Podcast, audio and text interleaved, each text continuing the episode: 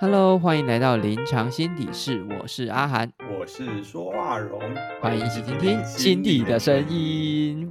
哇，哎，是欢迎，请听听，是你讲是不是？管他的，反正就是，反正就是我们录到现在录了一年，然后还是不知道谁要讲什么。哎我刚就想讲这个，都已经录一年了，居然还不知道到底换谁讲话。哎，录一年了耶，是不是？对啊，哦，天哪，我们录一年这样录了几集啊？就是好像十八集，对不对？我以为是十六。哎，就是没有十七集，然后包括 EP 零，所以是十八集这样。然后我刚刚就是很仔细的看了一下我们的那个后台数据啊，跟大家分享一下我们的数据。总之呢，我们有呃非常多的听众，哎，真的吗？自己都笑了。我们在心理健康类别节目表现呢，是属于中段到后段的中间。中后中，然后我们在所有的软体里面呢，有百分之五十四是来自 Apple Podcast 的听众，对，然后总共有下载数有八百八十四个，有百分之九十四是来自于台湾，所以就代表说有百分之六是来自于国外，什么意思？不是、啊、很酷啊？你不觉得我们的节目居然有外国人在听，这是一件非常感动的事情嘛？就是我们的范围不是只有局限在就是台湾而已，我们是走出国际的。可他们会不会是不小心按错，想要听一些就是国外的 podcast，然后所以随便乱按到的？哎、是蛮有可能的 啦。然后有可能就是他原本设定是在国外，但其实人住在台湾之类。哦，也有可能呢，也有可能呢。对，到底是什么人呢？OK 不知道，但是说不定我们还是外销的可能。啊，对，就是帮忙推销台湾这样。然后我们有百分之四十四的听众是介于二十八到三十四岁。然后呢，在性别的部分比较特别，是有百分之四十六最大宗是未指定性别。嗯，呃，啊就是他他没有设定，但是就是如果有设定性别的里面，就是女生占三十九，女然后男生占百分之十四，所以其实在听众上面还是以女性女性为主。OK，天呐，所以还是有很多女性粉丝在听我们的 podcast。对，然后接下来我要公布，就是呃呃，全部十七集里面，就是你知道下载数最多的是哪一集吗？哪一集？就是 EP 零，心理师想听你说这一集，就是想听你心底是这一集，就是 EP 零哦哦。大家都想从一开始开始听，然后一开始就不想再继续。对，没。错，我们只有最前面最热销而已，然后后面就哎，好像慢慢就是有一种削弱的感受。后继无力的感觉。对啊，好吧，那不管怎么样，反正就是我们也好不容易做了一周年了。就是阿荣，你觉得这做这一周年有没有带给你什么样的感受？我觉得每次跟阿涵一起录 podcast，有时候心里会觉得蛮五味杂陈的，嗯，怎么说？因为有时候好像就是，我觉得有几次经验还蛮明显，就是会觉得很愤怒，就是好像就会觉得天哪，到底在讲什么？然后就到底现在是要逼我逼到什么程度？这样 有时候就，然后每次有这种情绪的时候，就会自己会想到底是发生了什么事情？这样对，然后就会就会觉得，哎、真的好有趣，就是跟就是不同的人一起去聊这些事情，就会发现大家观点有很很大的差异，然后要想办法从这差异里面得到一些可以分享的，我觉得真的是蛮蛮困难的。可是每次录完就会觉得收获很多。你有这么多的感触哦？有啊，你很惊讶是不是？有一点点惊讶，因为就是我我有跟你相同类似的感受是，有时候真的是录完之后会很生气，是因为就是就觉得就是好像没有在同一个频道的感觉，嗯，然后就会觉得说现在到底在干什么，然后好像有一点 浪费，也不算到浪费时间，但就会觉得哦，原来跟一个人合作这么辛苦。好好笑。对，我觉得就是在做 podcast 的时候，就是最一开始我看很多人都是做这种单人的呃演说，也不是演说，就是单人表演的方式。然后我当时一开始会想说，就是两个人一起做，有个最大的原因是因为我觉得好像自己一个人做有时候很容易干掉，或者是好像有一个互动其实是比较有趣一点点，有一多点点的火花的。而且就是觉得好像我们以前过去在办公室互动的情况，其实是有时候对话起来是有趣好玩的，然后也可以谈很多跟感受相关的事情。但是当真的进入到 podcast 的世界的时候，就变成说我们有一个主题要讨论嘛，然后在讨论的过程之中，我们有很多的个性其实就会展现出来，就有很多不同的价值观会在那边摩擦跟拉扯，或者扭来扭去，所以就有时候就是。呃，就是你会赏我一巴掌，有时候我就把你按在地上磨之类的，对，然后就会觉得哦，然后就觉得啊啊啊，我脸被揍到了，或者是啊哈啊好痛啊，就是类似这种，就是嗯，好像很愤怒，但是又觉得啊，都已经开了一个头了，就是头洗下去，泡泡还在脸上，就想要觉得还是不管怎么样，就是要继续的冲下去就对了，嗯，所以我会觉得蛮五味杂陈的，但是。我觉得换另外一个角度来看，就是做 podcast 这件事情，就是，嗯，我觉得当一个自称为一个 podcaster，我会觉得你是对我们都是 podcaster，对，我会觉得哦，原来我有个东西可以拿来说嘴，就自己有一个自己的频道这样。对，就是当别人在跟你说 podcast 的时候。我就好像也可以，就是有一个呃话题，跟人就说，哎，我也有一个 podcast，我在做一个 podcast，跟我一个朋友一起做，你要不要来听听看？可能可能内容很无聊，然后或者是不一定符合你的兴趣，但是就是一个好玩的事情，你要不要跟我们一起玩？然后在这个过程之中，其实我就觉得变得是好玩。对啊，我觉得不过就是也会也会觉得蛮辛苦的。以前都会讲说，哎，听他们那个 podcast 在。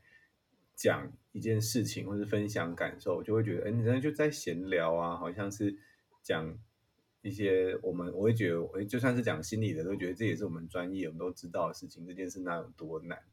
但是真的在录的时候，就会发现，哇，真的是需要准备资料啊，然后可能就像你上一集说，就是你去上那个节目的时候，他们也会有稿，然后要准备一些内容大纲跟提问，哦，我就觉得真的是。有需要把做好多好多的努力，才能让一切看起来那么的自然。因为真的上场的时候，就会发现这一切完全都不是自然而然就可以做到的事情。对，所以真的是要做一件事情，真的要投入好多的资源跟心力哦。然后，嗯，其实我蛮想问你的，你有觉得做一年来我们有就是越来越上手吗？还是其实还是到还是有一种还在摩擦的感觉？我觉得还在摩擦，因为我觉得我本人就不是怎么讲呢？我觉得，嗯，做这件事情的还不太抓得到技巧，对，就很，我觉得我好像没有办法，嗯，很就是按照步骤，然后可能提出一些问题，因为我觉得我们一开始还真的认真的，我问什么，然后你说什么，又写下来，然后后来变成比较自由的形式，然后不管怎么样都会觉得好像总是哪里怪怪的这样。哦，对啊，因为比较自由的时候，就会变得很没有结构性嘛。然后那个没有结构性，其实对我们两个来说，好像都会有一点点那个，这怎么说？就是有点无所适从的感觉，是像这样吗？不是，嗯，我自己觉得比较是那种，就是讲出来的内容可能就会一部分又很焦虑，不知道跑去不知道现在大家在讲什么是合不合宜的，然后又很怕开了一些不合适的玩笑。可是那些玩笑，如果在很正经八百的流程里面讲出来，就显得很刻意。所以不知道到底是要用什么样的方法才能感觉流畅，但是又不要好像很刻板这样，很严肃。我觉得你这件事讲的对，就是呃，我觉得不一定是偶像包袱，但是就是当它变成 podcasts 在网络上可以供人家。随意的听取我们对话内容的时候，我觉得那个对话的小心程度，真的会自己就不断的提高，诶，就很像一个，就是我觉得我就回到心理师的本质，就是说，诶，我现在讲这一句话是不是是合适的？所以一边在跟你对话的过程之中，其实我们真的一直在烧脑袋，好像在做另一番治疗的感觉。嗯，而且好像也是想要跟有一个不知道在哪里的人分享这件事情，然后而且有的事情是我们明明就已经知道，然后还要。呃，在用我跟你讲的形式，在跟第三个人讲，我觉得这个心态上，我自己也还踩的不是很稳。你会觉得好像好像不用讲的太细，可是如果又讲的太细，不讲太细，别人听不懂。这样，嗯，没错，就是会有这种，就是呃，想要讲给听众听，但是如果重新就是我们都知道的事情，又再把它讲的这么细的时候，就会有一种很矫揉造作的感觉，对不对？有一点，而且还要有时候还要假装问问句，说啊，你知道吗？然后你明明就知道，没错，嗯，好困难哦。不过现在做一年之后，你有因为这个 podcast 就是有让你得到什么？就是在录音的乐趣外的一些好玩的地方吗？我记得我其实觉得我们每一集录的都蛮有内容的。然后，呃，我有个忠实的听众是我弟的太太。然后他每次回娘家的时候，都会跟他妈妈一起听，然后他就会在里面听到一些内容，说哇天哪，居然讲这个！因为有时候会讲我们家我爸妈的事情，觉得哇好劲爆哦，怎么会这样子？然后好像有一集讲那个家庭会议吧，然后他他妈妈就觉得哇塞，怎么他们家都没做到啊？然后就是阿荣家到底是怎么做的啊？然后就派。派我弟媳就是回回来观察一下，我们都怎么做家庭会议的。就他真的很认真，会就我所讲的内容啊，就是在生活里面观察，我觉得很好笑。哎，这个是很难得的一个对象，是不是？对，就是好像，因为我有一种感觉，就是我没有感觉到大家都有在听，所以我也觉得讲的很随性。但是真的有人在听，然后跟我回应的时候，我会。有一点也蛮开心的，有点不知所措的。嗯，哎，其实我近期也知道，就是我有一个就是忠实小粉丝，忠实大粉丝，但是就是也是你不认识的人。然后我觉得我听到的时候，我也是就是觉得蛮开心，说哦，就是是你的谁？赶快，他应该很想被提到吧？嗯，没有，我们先保，就是我们先还是先保保保留神秘感之类的。对对对对，为什么？好想知道是谁哦。没关系，以后就会知道了。就是我们要让神秘角色一个一个出现。如果一口气就把压箱宝都 用完的话，这节目很快就会失去乐趣。所以我们要把一些就是重要的人，就是列为以后可能可以带上来宾的对象。嗯，然后到时候哦，对对对对，然后以后说不定就可以邀请你的弟媳啊，或者邀请我们的神秘小伙伴们，就是可以一起来。录音，然后去讲讲，比如说听 podcast 的感受啊，或者是听到听完了之后，是不是有做了什么事情？嗯，就是哦，在生活里实践。对对对对，就是有时候我们讲的，就是呃，可能真的是很随性，但是我觉得听到有人真的认真在听的时候，会觉得喂，蛮感动的，对不对？就是心里有一股暖。因为我们还是有准备一些内容的，我们又不是一直都随便乱讲。我一直以为我们都随便乱讲。明明就有准备内容，什么意思？嗯，对，但是我我觉得是这样，就是说，我觉得这些内容可能从很早以前，其实就是就有一些些内建在我们的脑袋里面的，所以就是当我们在听这些东西的时候，我们可能自己会觉得没什么，但是对于一些就是新接触这些知识的人，可能会觉得，哎，它是新奇的，是好玩的，而且就是呃。可能是可以试试看去实践的，那我觉得这些东西可能都可以带给听众，然后可能会有一些比较温暖的感觉啊，或者是让他们有一种呃一起陪伴的感觉。我觉得这个东西可能也是我啦，我个人想要带给听众的部分。对啊，毕竟我们也没有收费，然后就这样子持续的工作了一年，其实应该也希望。我觉得是我我自己也蛮希望也可以，呃，得到一些回应，或是至少让我觉得这个方向到底对不对？毕竟也还是想借由这个频道来改变一些什么，这样。哦，我刚刚提到一个重点，我们也没有收钱。嗯，我们是 free 的频道。哎，我们如果收钱，然后一年还只出十八集，未免也太懒惰了吧？可是收钱会因此出比较多集吗？好有可能。对啊，就是拿人手软啊，就是要动起来，动起来，动起来。嗯，但是我怕我们就是现在就是收费人数就降更低。对，完全不敢说跟人家要，拜托，求求你赞助我，因为发现如果要了赞助，然后还是这种，就是上架速度的话，可能真的是会被唾弃吗？OK，不过我也就是觉得，嗯，我想要在这边就是可以邀请听众一起来想一想，就是请听众给我们一些，嗯，比如说回应啊，或寄信什么的，就是也许就可以在脸书上留言，或者是就是嗯，看什么回应方式给我们。私讯对私讯，因为脸书留言别人会看到，对，可以私讯，然后可以帮我们告诉我们，其实你们想要听心理师谈论什么样的内容？因为其实市面上有非常多的心理师自己谈，就是自己也开了一些 podcast 或者是粉丝专业脸书啊、Instagram 啊，就是很多这样子的脸书在介绍一些专业的东西。那我们有时候会觉得说，哎，这些专业的东西其实呃，我们也不是不懂嘛，对不对？但就是觉得不想要跟人家这么的相像，那会不会有一些生活中的事情其实是跟心理学专业有关的呢？那就是希望大家可以把一些呃生活中遇到有趣的事情呢跟我们分享，那我们也许可以一起来讨论看看这是什么样的感觉。嗯，对啊，我记得我们有录过一集，但那集还没有上架。我刚刚跟你讲的那个就是。就是我们要，因为有新的职缺，然后有新的学妹来，就是新的心理师来，然后我们就在议论纷纷，这个新来的学妹有多么的大神经，或者搞不清楚状况，这样就跟一般的公司在 面对新人的时候，会把他想象成很神妖魔鬼怪，或者是很厉害的样子，然后发现他做不到的时候，就会对他呃突然。幻觉，就，这个幻灭，然后觉得他很糟糕之类那种感觉，某种职场霸凌嘛，也有点算。而且我觉得那时候很好笑，就我们一直觉得怎么会这样搞不清楚状况，都几岁，然后就 一直念，一直念，好可怕。哎，后来那一架，哎，那一集没有上架的原因是因为太可怕了吧？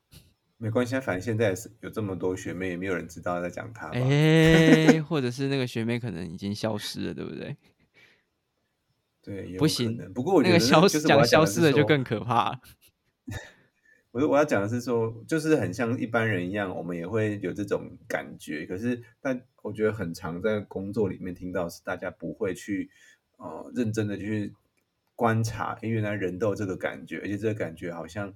嗯，可以谈的更多，然后更多的联想，或是会激起自己更多内心里面的呃事件，或是可能更深一点，就是心里面的纠结，就是那种小时候发生的事情，或是对人的期待，那就都会在一些生活中的小事情被发现。嗯，OK，哎，那到这里，就是我们今天还是要有个小主轴，所以就是我想要问月荣，我们可不可以教一教听众，就是。你自己的做法，不管你是在跟个案工作，还是你自己在自我反思的时候，你觉得有没有？因为你刚刚说要就是增加更多的这种感觉的讨论嘛，对不对？就是有时候我们可能就是呃，屌一屌讨厌的人，然后就让他这样过去。但是我们想要让那个感觉的风味，或是那个感觉的层次更加的明显，或者是更加的丰富的时候。你会建议听众怎么做，可以让他们有就是练习做这样子的练习，让自己的感觉更丰富一点，或者是呃层次或者更明显一点点？你有什么想法吗？我是觉得最方便做的是，呃，描述这些感受的时候，都从都从我出发，嗯，就就算是我就算是那个人很讨厌，都要说我很讨厌那个人，哼。就是对，从这些我出发的句子，都会发现，其实，呃，这个世界上所有的，呃，这些七彩的颜色，或者这些各种的感受，都是从自己，呃，从我如何去辨认的，是或是从我去透过我这个眼睛，或者我这个，这知道怎么讲啊？就是有一个主体性啊，反正就是。是我觉察到这个世界，而不是这个世界本来就是这个样子。所以就算是。呃，就算是我开车，应该是我那天我出车祸的时候，然后被人家呃，就是那个人要红灯右转嘛，然后结果我倒在地上，那都还是从我的观点去看，说我我觉得这个人怎么可以这样呃没有打方向灯，然后就右转，然后我感觉到非常的诧异，然后我当时真的是刹车不及，然后我倒在地上的时候，我觉得好烦躁，为什么为什么他要这样子呃干扰我的行程？这样，我觉得一直回到我去呃回顾整个事件，就让这件事情变得没有那么单纯，只有讨厌的时候很多。就是情绪的转折。嗯，哎，讲的蛮好的，哎，这是一个很棒的方式。就是遇到事情的时候，先从我这个位置下去出发想事情，对不对？对，没错。OK，好。那我分享我自己的妙招。我自己的妙招是，呃，我我走的方向就跟你比较不一样。就是，呃，当遇到一件事情的时候，我有时候。不会先从我这个方向出发，就是我会比较回到身体上面，就是我会对，就是比如说在治疗的过程之中，我可能会跟个案说：“哎，那你在谈论这件事情的时候，如果你现在静下来，脑中仔细想这件事情，你会觉得你身体的什么地方最有感觉？”好有趣哦！就是有时候我会跟他提。可能有些个案就会跟我说：“哦，我觉得在想这件事情的时候，静下来的时候，我会觉得胸口闷闷的。”嗯，然后有些个案，我觉得有趣的个案，就是比如说很长，就是在想难过的事情的时候，他就会跟我说，就是他就会比着他的眼睛哦，跟我说：“我现在在哭。”然后那就是他比较强烈的感觉。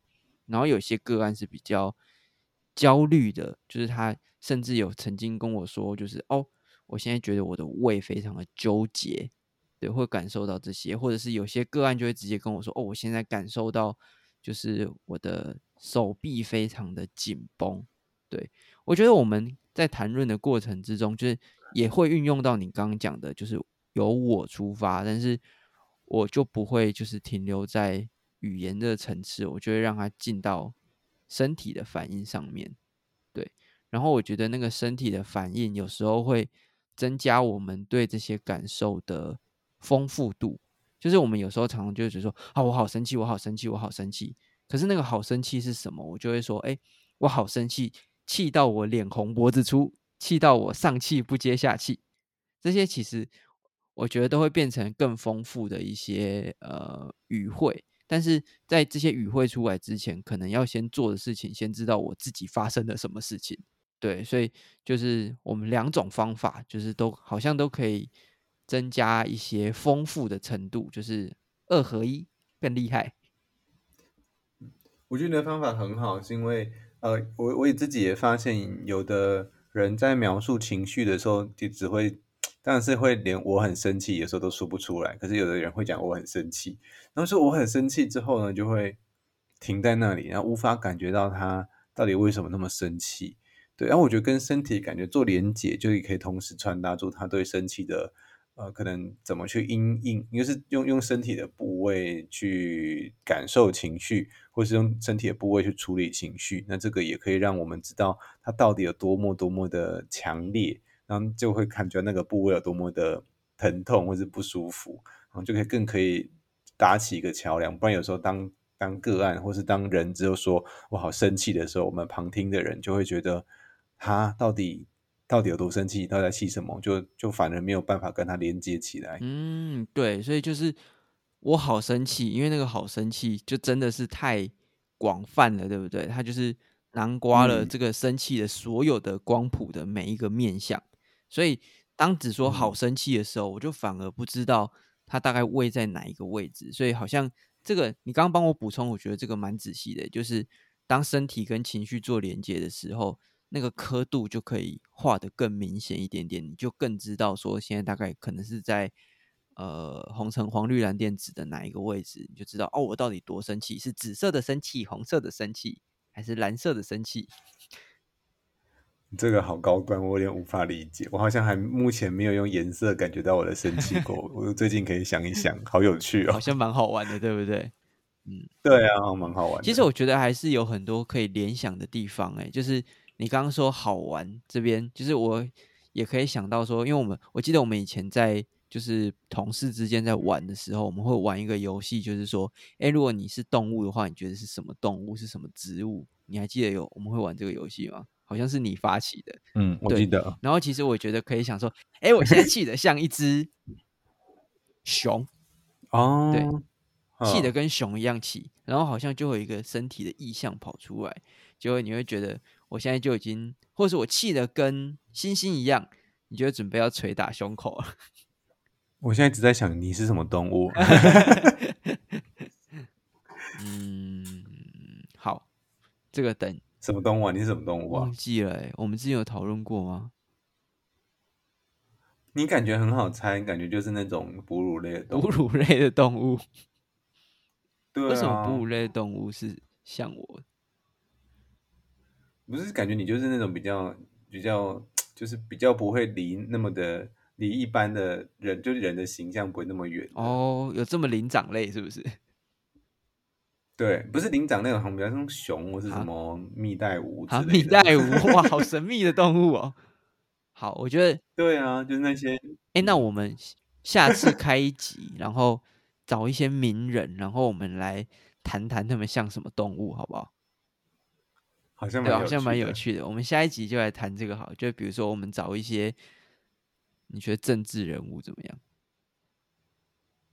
这样会不会太政治？好像有点可怕，对不对？那但是政治人物应该是大家普遍会认识的吧？就是或者就演哦艺人演艺人员也可以我们想他为什么他想那个动物这样？对，但我刚才想说谈演艺人员也不错，但是演艺人员会有一个危险是，呃，可能会有文化上的差异，比如说我们可能会 谈论到一些中国啊、日本啊、韩国的艺人，但有些听众可能不知道。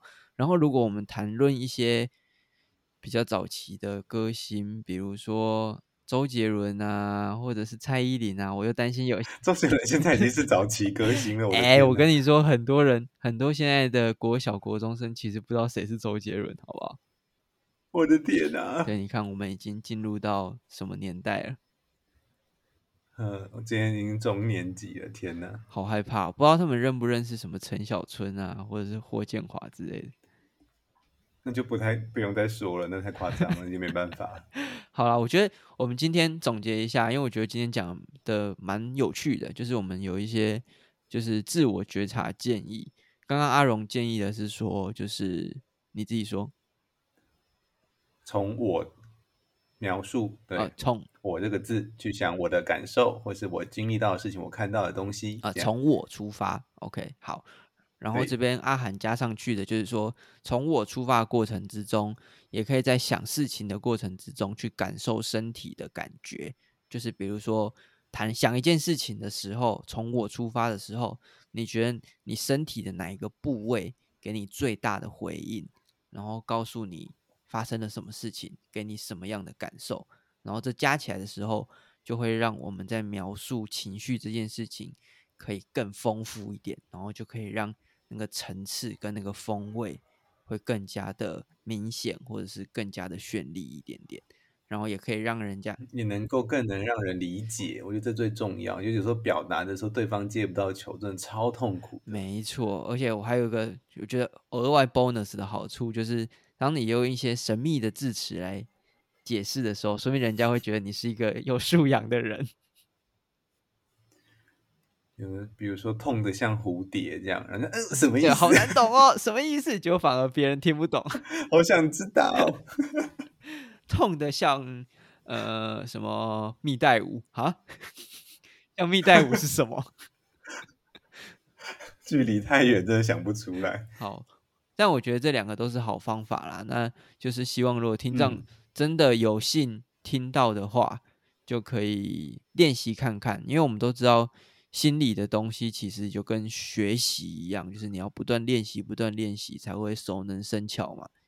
就像呼吸，没错嗯，就像呼吸一样，说不定一开始是不会呼吸的，也要练习练习才可以呼吸的很棒，然后可以吸饱饱。